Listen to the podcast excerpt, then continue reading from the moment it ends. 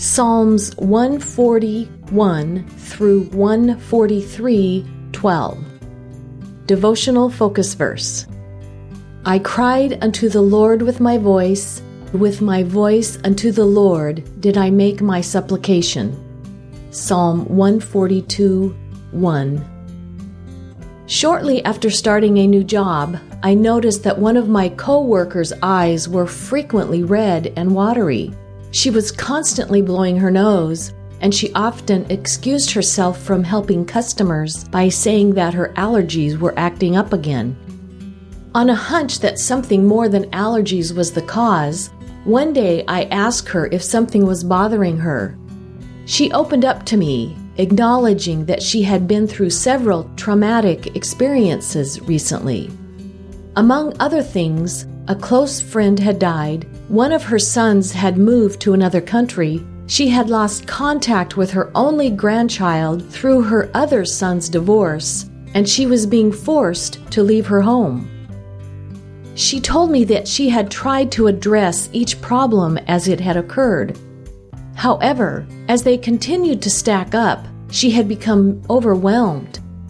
Though she had turned to relatives, friends, and a therapist for help, the comfort and support they gave was only temporary. She admitted that she was even contemplating suicide and asked if I knew of any way out of her troubles. An illustration I remembered hearing one of our ministers tell came to mind, and I related it to her. A mouse had fallen into a bucket that contained several inches of water. The water was too deep for the mouse to stand on the bottom, and the sides of the bucket were too steep for the mouse to climb. So it was swimming in circles with just its teeny nose above the water. The minister commented that the mouse had found a solution to its problem, but it was not sustainable. I told my coworker that she didn't need another person to help her swim a while longer she needed someone bigger who was capable of knocking over the bucket and setting her free. I told her she needed God.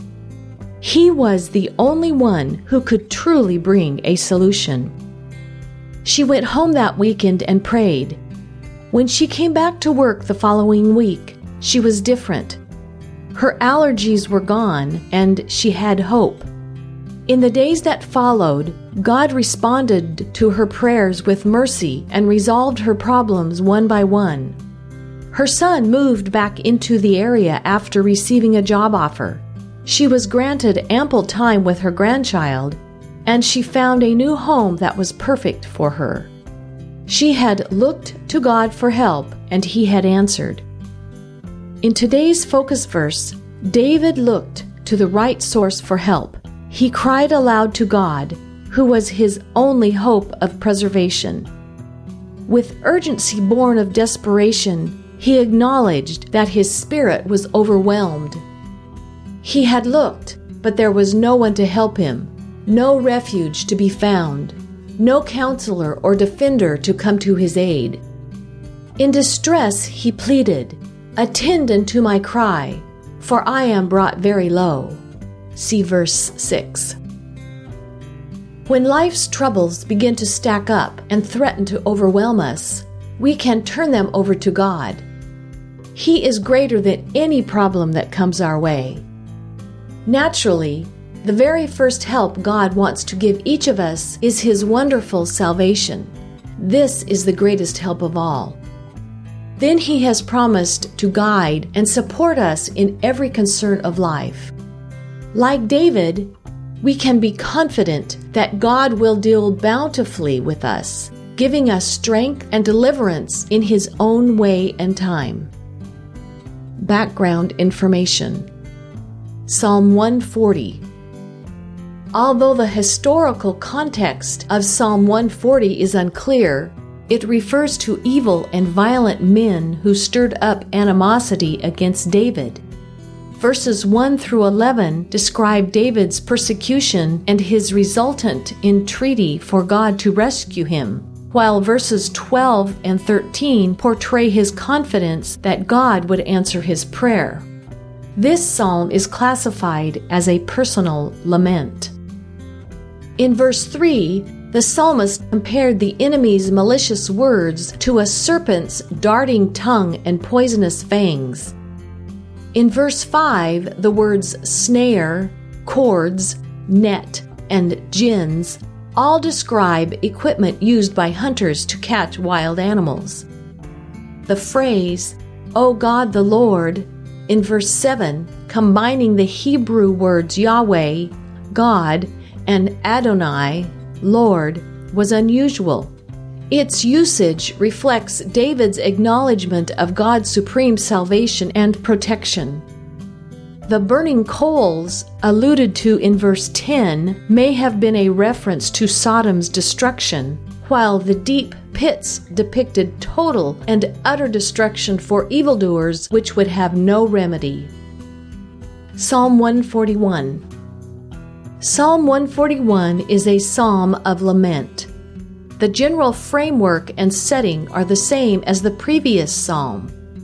David's prayer in these 10 verses contains three supplications for God to speedily answer, verses 1 and 2, for God to help him show restraint, verses 3 through 6, and for God to give him refuge, verses 7 through 10. The phrase set forth in verse 2 means firm or established.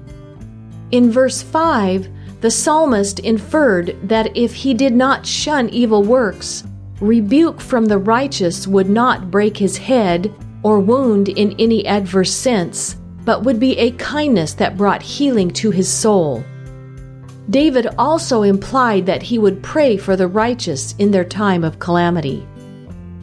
Since the occasion of this psalm is not known, the interpretation of verses 6 and 7 is uncertain. Some think it may have been written during David's flight from Saul, with verse 6 inferring that Saul's downfall would result in the people respecting David's words. Verse 7 indicates the psalmist's helpless situation. However, in verse 8, he affirmed that his hope and trust was in God. As in Psalm 140, the words snares, gins, and nets refer to the equipment of hunters. See verses 9 and 10. Psalm 142 the superscription in Psalm 142 indicates that this psalm is a maskil, written by David when he was in a cave. The word maskil denotes a teaching psalm with moral and practical application. The Bible documents two occasions when David hid from Saul in a cave 1 Samuel 22 and 24.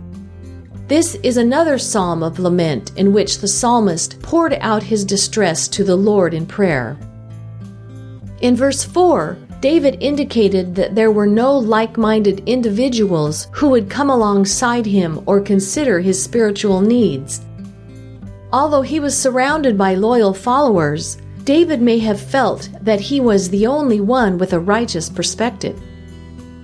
It is notable that although the psalmist clearly was in deep trouble and was feeling hopeless and depressed, he did not express a vindictive spirit toward his enemies. Psalm 143. Psalm 143 is the final of seven penitential psalms expressing sorrow for sin and beseeching God to render mercy rather than judgment. The other psalms are Psalms 6, 32, 38, 51, 102, and 130. It begins with David's plea for God to hear and answer his prayers. The statement in verse 2 that in thy sight shall no man living be justified is a foundational theology of Scripture. Paul stated the same truth in Romans 3:23. All have sinned and come short of the glory of God. Other passages which state this doctrine include Romans 11:32 and 1 John 1:10. The meaning of the word smitten in verse 3 is beaten or broken to pieces. In verses 7 through 12, David expressed his sincere desire to live in a manner pleasing to the Lord, an indicator of genuine penitence, which is always accompanied by a desire to do right. Quicken in verse 11 means to revive or keep alive. In contrast to the preceding psalm, David concluded this one with a request for the destruction of his enemies. Conclusion When David became overwhelmed with the trials that came his way, he cried to God for help. When we face challenges in our day, we too should look to God. We can be confident that He will respond to our cries.